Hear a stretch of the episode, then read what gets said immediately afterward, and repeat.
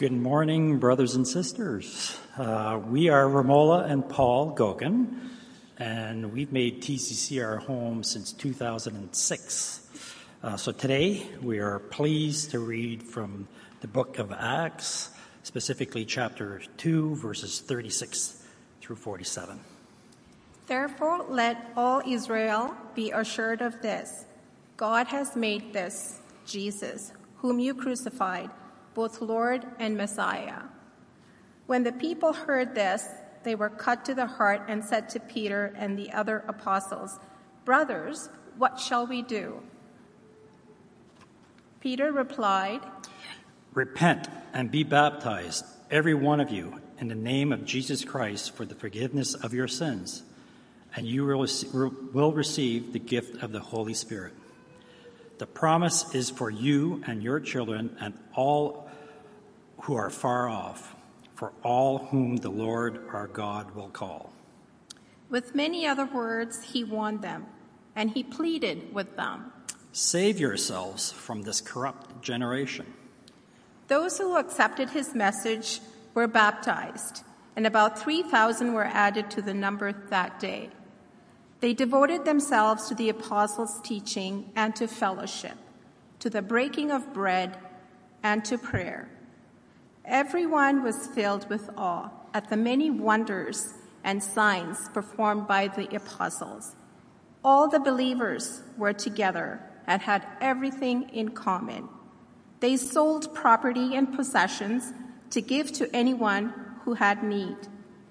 Every day they continued to meet together in the temple courts. They broke bread in their homes and ate together with glad and sincere hearts, praising God and enjoying the favor of all the people. And the Lord added to their number daily those who were being saved. The word of the Lord. Thank you, Paul and Romola, and good morning, Terwilliger Community Church. Well, I heard an interesting word this week that I had never heard before, and that word is doom scrolling. Have any of you heard this word? Doom scrolling? Apparently, it is a real word um, that came into being used during the pandemic. And doom scrolling is the act of consuming an endless procession of negative online news. Doesn't that sound wonderful?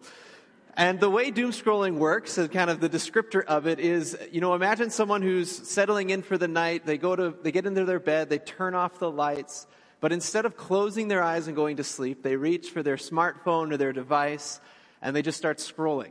Be it on Twitter, be it on Facebook, be it on the news feed of their choice, and they basically blast themselves with all the negative news and all the negativity and all the bad news of things going on in the world. And when we think about even this past few months, or the past couple of years, is there any shortage of bad news in our world today? When we think about it, whether it's racial injustice, the pandemic and its many effects on families and on our economy and our lifestyle, be it the school shootings we hear about in the U.S., be it the economy and housing and gas prices that just won't seem to come down, to a war in Ukraine, there's no end to all of the bad news that you and I get to be exposed to on a day to day basis. So, in relation to doom scrolling, psychologists encourage people to put their phones away and to do what? To focus on good news, right? Stop looking at the bad news, instead, look at the good news. The bad news produces anxiety and depression and all sorts of things. We need more good news. So, people are looking for good news. They're looking for good news, be it to distract themselves from all of the, the bad news in the world. They're looking for good news that they might hear or receive in order to resource themselves so that they can overcome maybe some bad news or obstacles in their own lives.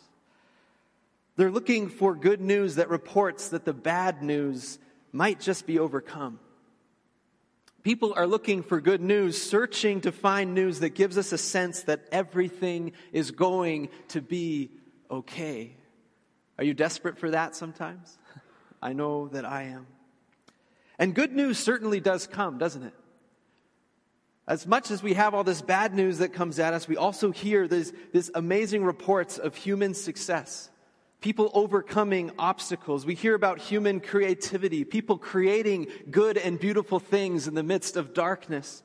We hear about human triumph, people overcoming impossible obstacles. We hear about innovations that address the various forms of bad news that come and the innovations that help us to take steps to overcome those. We hear about human sacrifice and people giving of themselves for the sake of others. We hear about re- relational reconciliation and racial reconciliation, and all of these things are indeed forms of good news. But as I think about that, I can't help but be maybe a little pessimistic to the reality that all those forms of good news are not going to last forever. If the pandemic taught us anything, it's that our health is not guaranteed. One day or another, we're all going to pass away. Great jobs, great employment opportunities, as amazing as it is when they come, they will eventually pass away as well. The markets and the economy, it seems to rise and fall. Wars are still being fought. As soon as we hear about peace in one area of the world, a war seems to pop up in another. So, in this sense, much of the good news we hear and look for is only temporary, isn't it? So, we wrestle with all of this bad news and we look for the good news, but even the good news that we find seems to be fleeting. But what if there was a good news that wasn't simply a distraction from the disappointments of our world and the difficult news of our world? What if there was a good news that wasn't simply temporary? What if there was a good news that was unshakable and unaffected by health scares or relational fallout or economic crisis, war, or death?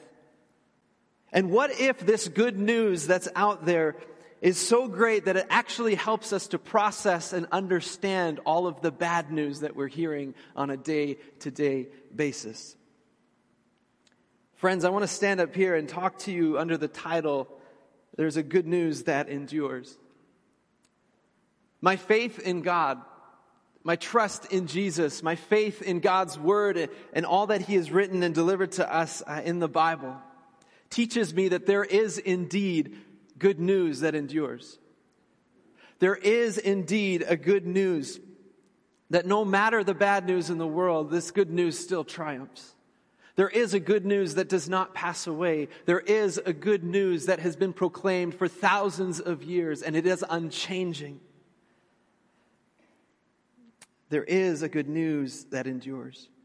And for 2,000 years, followers of Jesus have proclaimed this good news through good seasons and bad. No matter the brokenness, no matter the crisis, no matter the despair, the famine, the, the pandemics, the uncertainty, this good news has been proclaimed and it has never been changed. The message has remained the same. So, what is this good news? Well, if you're new here to TCC, maybe you're new to Christianity or the faith, um, this message will be very informative for you because I want to unpack a bit of what it is we actually believe as Christians. When we talk about our belief being anchored and rooted in what we call the gospel of Jesus Christ, it's important for us to ask the question well, what is that? And so, hopefully, for those of you who are here, maybe with lots of questions, uh, perhaps I can begin to answer some of those today. For others of you, maybe like me, you've grown up in the church. And you've heard the gospel talked about over and over and over again, the good news of Jesus Christ over and over and over again. And you might have this temptation to say, can we just move past that? Friends, I want to say that the good news of Jesus Christ is not something we ever move past. There are riches and depths and treasures in the good news of Jesus Christ that we are going to spend our lives unpacking. So I encourage you this morning to posture yourselves to receive from the Holy Spirit what He has for you today as you reflect on the good news of Jesus Christ. And just quickly, I want to define some terms. Oftentimes, we use the phrase gospel in church. Maybe you've heard gospel. Um, the gospel is what we will read in our Bibles. We, we have that word translated from the Greek euangelion. Uh, very simply, if you translate it, it, it, very simply means good news. So I'll be using those two words uh, interchangeably this morning. So, this morning we had a portion of Acts chapter 2 read for us. I encourage you, if you have a Bible, to, be pulling it out and take notes this morning. If you do not have a Bible with you, there's some available at the tables uh, where we come in. And if you don't own a Bible, you can keep one as a gift from us. Um, but I want to unpack Acts chapter 2 by looking to answer the question what is the good news? Because we need to remember as we read um, in Acts, we're reading a, a letter written to a man named Theophilus. And this letter, the whole purpose of it is to share the details of Christianity to this man, Theophilus. So he writes the Gospel of Luke to talk about the life of Jesus Christ, and then he writes the book of Acts to talk about the continued work of Jesus Christ in Jesus' followers and how they lived that out. And in doing so, Luke is a historian. He is laboring and working very hard to present the facts, to present to Theophilus what indeed happened. So we have a, a, good writer in, in Luke here. And so when we get to Acts chapter 2, we see that in Acts chapter 2, this good news is proclaimed. Luke is demonstrating for us how it is proclaimed. In addition to that, he's demonstrating how people should respond to it, and as well the result of the proclamation and the result as we see in the early church. John Stott uh, provides a really helpful outline for us to understand the gospel proclamation or the good news proclamation. Uh, so I'll be using his framework as we look at this. Uh, so let's dive into it. First, we see that the good news of Jesus Christ is about two events. It's about two events the death and the resurrection of Jesus. Peter's speech addresses the crowd's accusations as we read here in Acts um, what prompts this message is that uh, the, the Holy Spirit has come upon the people of God and they're speaking in different languages. The crowds are looking at them and saying, What is wrong with you? Are you guys drunk? And Peter gets up to address this accusation. He says, No, we are indeed not drunk. But he goes on to say that the day the Jews had been waiting for, the thing that they have been hoping for, the thing that they have been anticipating, the Messiah. They're waiting for this Messiah figure, the Savior to come and deliver them from the Romans. Now, it looks different than they thought it did. But Peter is saying, guys, the day has now come. The day has arrived. The Messiah is here. Your Savior is here. And it's been brought about by these events. By what events? By the death and the resurrection of Jesus Christ. Peter's message holds his audience responsible for Jesus' death, which is really interesting. How, how would you feel if someone get up and said, You crucified Jesus? But that's what he says to them.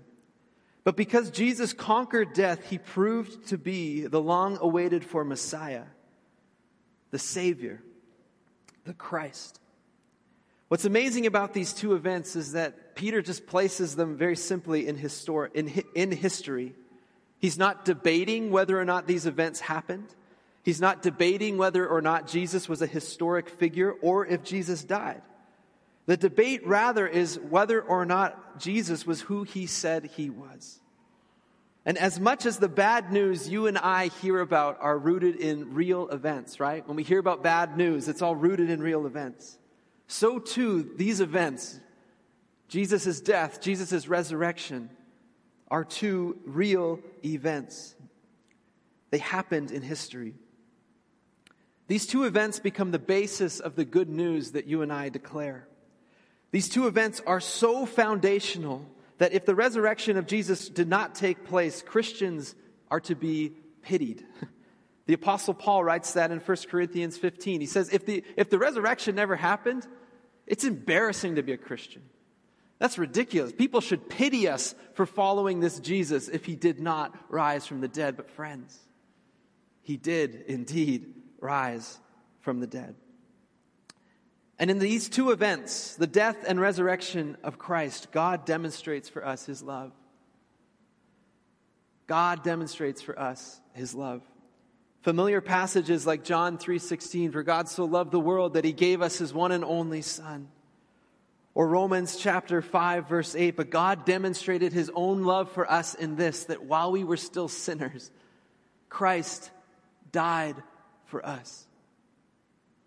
These two events are just not two things that happen, but it is a demonstration of God reaching out to humanity. of God crossing the chasm that separated himself from us. How did he cross that chasm? He sent his son. And then his son sends the Spirit, and by the Spirit, you and I are able to be in a real relationship with God, the creator of all things. The one who knows the beginning from the end, he wants to be in relationship with you. He wants to know you. How do you know that? The death and resurrection of Jesus. God wants to walk with you in your day to day life. How do I know that? Because of the death and resurrection of Jesus. These two events that happened in history. John Stott's framework goes on. Not only do we have two events, but we have two witnesses that we see in this passage the prophets and the apostles. Two witnesses, the prophets and the apostles. Now, this is important because Peter doesn't simply proclaim the good news message, but he provides evidence for the message itself. And he provides evidence by saying that these events were anticipated, these events were foreseen, and they were witnessed. First, let's look at the, the prophets. Peter references multiple Old Testament passages in this message, and in doing so, he's highlighting for the people that what has happened, these events of the death and resurrection of Jesus, were anticipated by the prophets. We read about this all happening in the Old Testament. It goes all the way back to Genesis chapter 3. In Genesis chapter 3, we have the first prophecy that someone is going to come and deliver people from the problem of sin. We go on to Moses, and we read in the law, where in the law we have this anticipation of one who is greater than Moses will one day come. We move over to David and, and we have this prophecy, this covenant made with, with, with, King David, where God promises that someone will come and sit on your throne, David, and his kingdom will be an everlasting kingdom. His dominion will never end. Can you imagine? We move on to Isaiah to read about the suffering servant, the one who is going to come and redeem Israel. And then the prophet Joel that we have Peter referencing, who's talking about the coming of the last days and the sending of the Spirit. All of this a witness. Jesus' death and resurrection was not just some random event in history, but it had been anticipated for hundreds of years. That's the prophets. In addition to this, we have the witness of the apostles themselves. God raised this Jesus to life, and we are what? Witnesses of it. We saw it happen. We walked with the risen Jesus. This happened. We saw it. Witnesses are very important, aren't they? Especially in our world of advertising. Um, I can remember when the Popeyes chicken uh, was starting to open up in Edmonton. You know, they had their restaurants popping up and their advertisements, and people are saying, This is some great chicken. I was not convinced. I'm like, whatever. I don't really like fried chicken anyway. But it was the witness of Pastor Norb Jenke coming to me and saying, Adam, you have to try Popeye's fried chicken. He witnessed to me. He told me about it. He told me how good this sandwich was and that I had to have one. And it was, it was quite good. I ain't gonna lie. But do you understand the difference?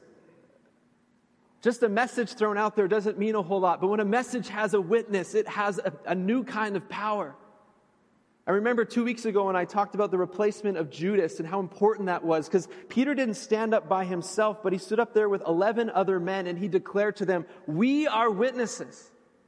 There's 12 of us here. The number 12 is important in, in Hebrew thinking. 12 is a, a number of completeness within representing the whole of Israel. It's like the whole of Israel is, bears witness to the fact that Jesus Christ not only lived, but he died and he rose again. And because he rose again, he is who he said he is. He is the Savior. And these witnesses, if the, if, if the events of Christ's death and resurrection point us to the love of God, these witnesses testify to us about the God who is with us. All through the Old Testament, what's up with all these messages of God reaching out to humanity and speaking to them over and over and over again, pursuing them with love? Why? Because He wants to be with them. And how much more so when God chooses to come and dwell among His people in, in human form? Jesus, Emmanuel, God with us, living and breathing, eating meals with the apostles, sleeping under the stars with them while they're on their journeys coming into the real heartache and brokenness of humanity touching those who are sick and healing them, delivering those who are oppressed by a demon. This is not a God who is far off. This is a God who is with us. He is with us. Well, this concludes Peter's sermon. He gets to the end of his message and he corrects the crowd's assumptions about why the disciples were acting the way that they were, and he proclaims the, the life, the death, the resurrection of Jesus of Nazareth. He places it in the context of Old Testament prophetic fulfillment, and he declares Jesus to be the awaited Savior of Israel, the Messiah, the Christ.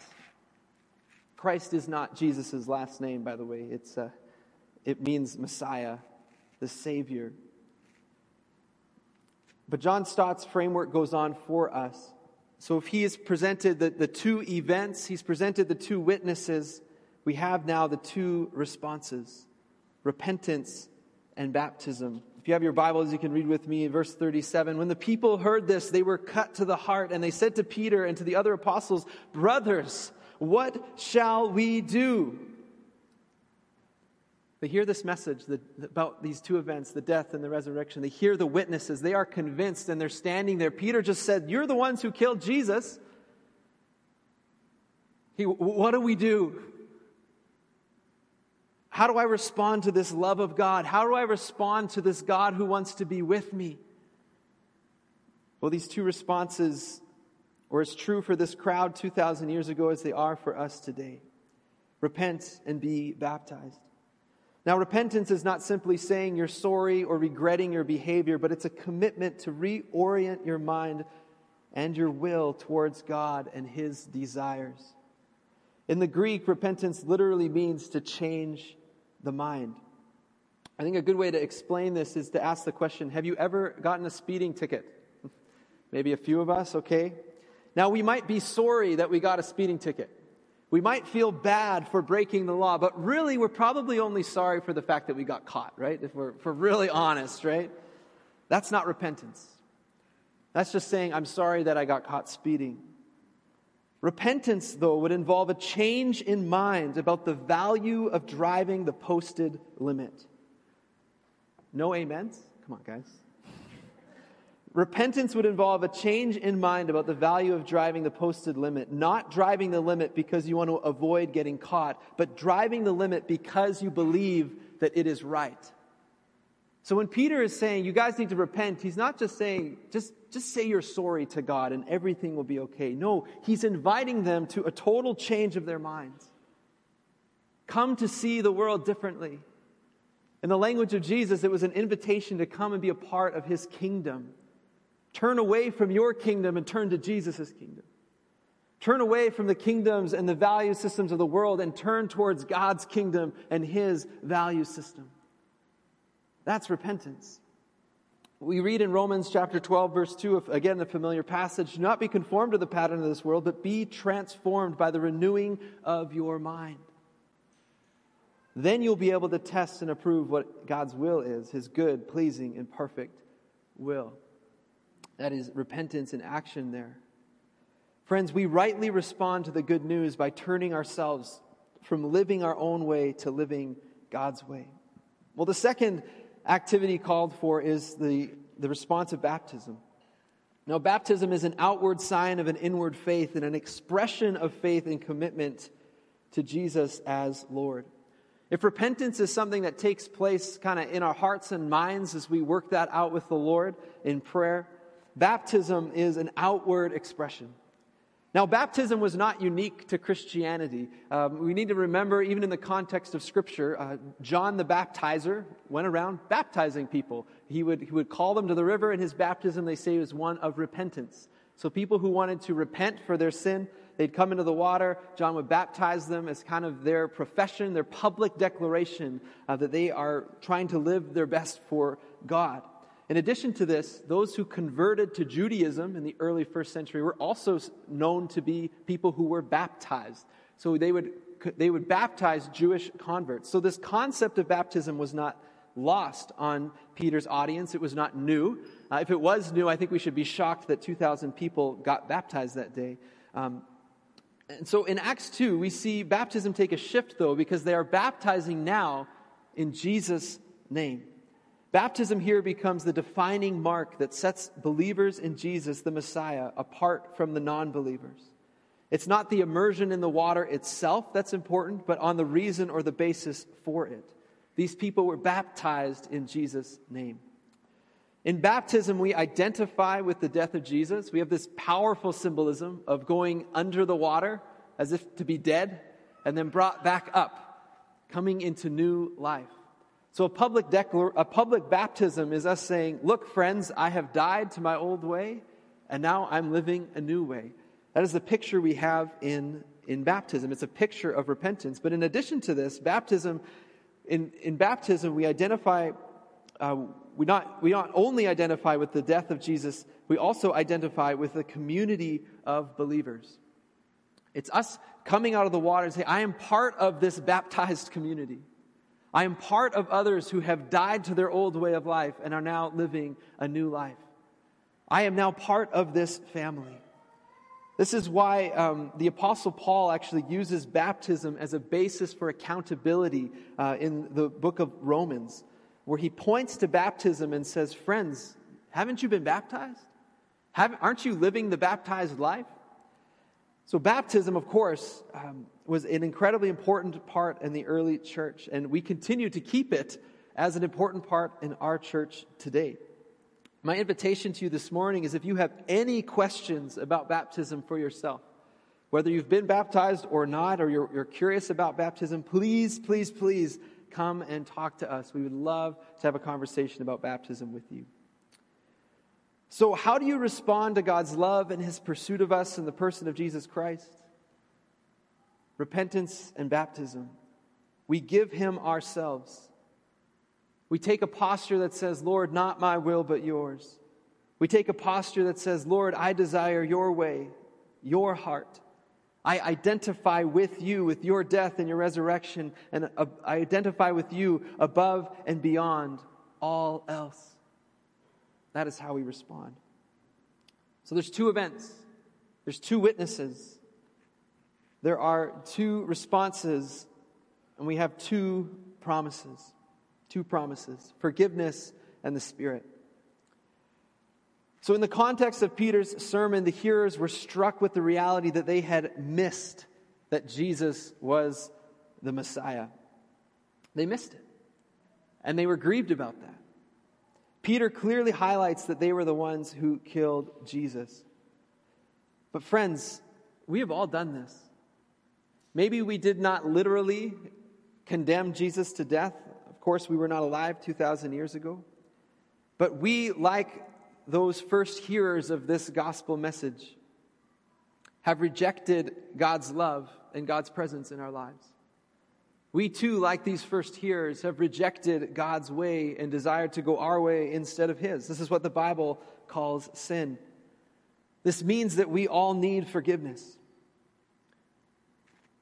Forgiveness is God's grace coming to us Forgiveness is not treating us as our sins deserve, but absolving us from the consequences of our sins.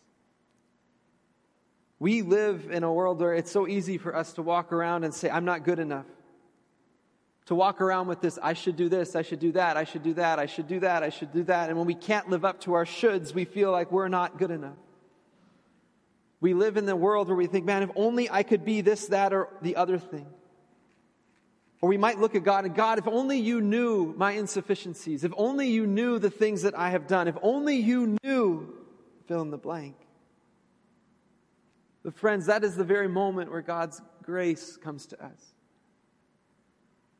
Where the events of Jesus' death and resurrection, his love meets us in those spaces. Where his presence longs to be with us. And friends, God sees our brokenness. He sees our missteps. He sees our insufficiencies and he embraces us with love and says that because of Jesus, he does not hold any of this against us. Jesus looks at us and says, I'm not going to treat you as your sins deserve. He forgives us. So as we respond to him in repentance and, and, and and baptism, He forgives us. But in addition to that, He gives us the Holy Spirit. We talked a lot about this last week, but just to summarize briefly, the, the Holy Spirit is a gift from God, the indwelling power of God in our lives. In Romans, we read that the same Spirit, the same power that raised Jesus from the dead, is living in us. That's pretty powerful. That's pretty amazing, do not think? And the gift of God's Spirit comes upon us and it points us to Jesus and helps us to understand His will. It enables us to say no to our flesh or our sinful nature and helps us to say yes to God. God's Spirit produces in us the character of Jesus. Of these two, uh, forgiveness and the Spirit, John Stott writes this that together these constitute the freedom which many are seeking freedom from guilt, defilement, judgment, and self centeredness, and freedom to be the persons God made us to be. Friends, do you hear the good news? Do you hear the good news?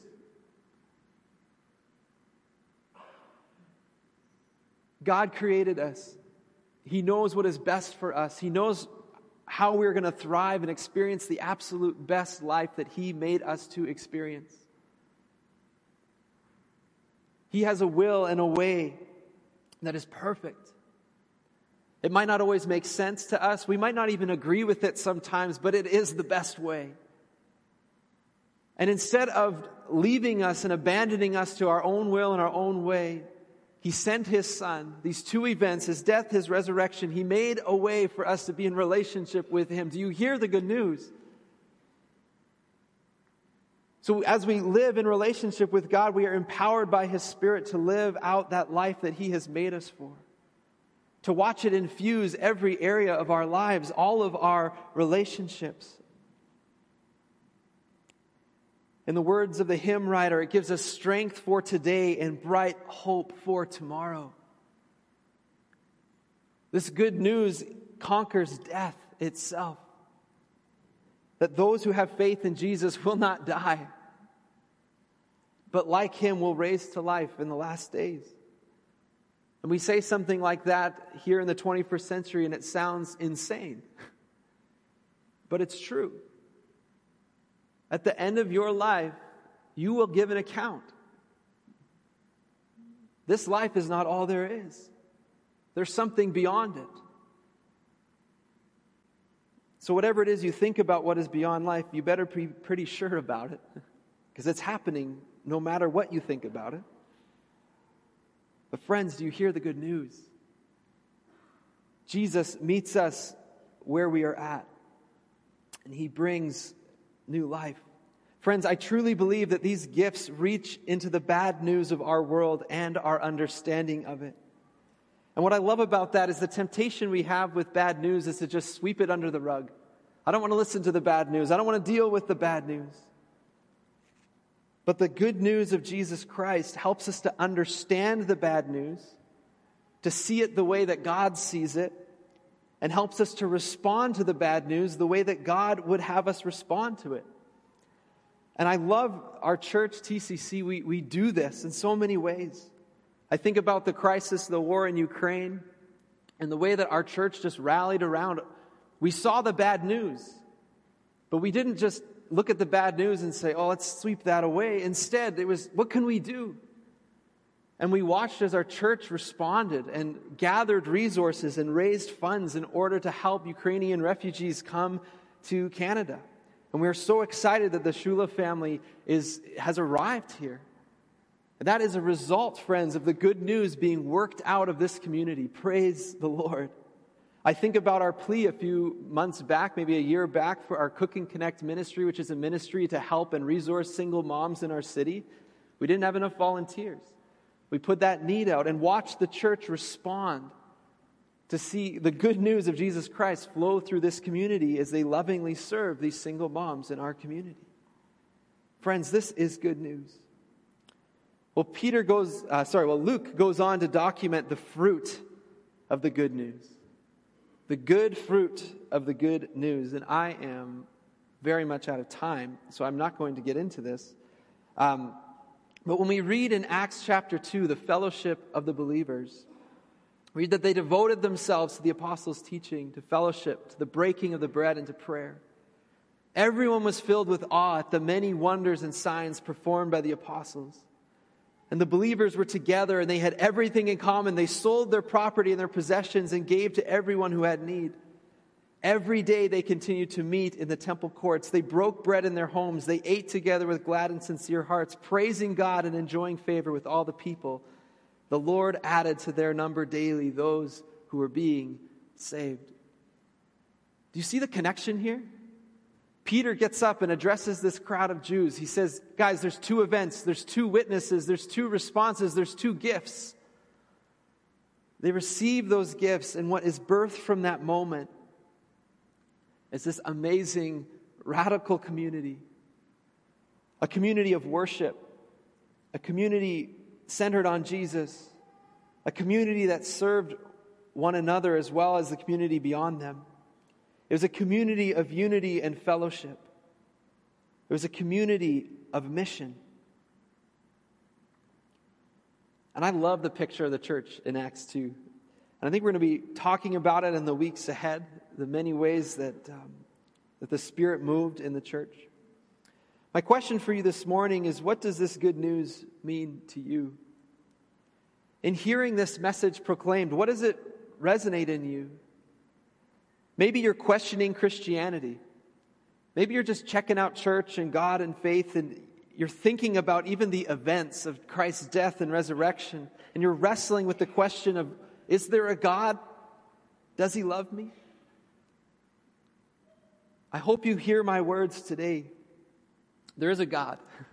He does love you.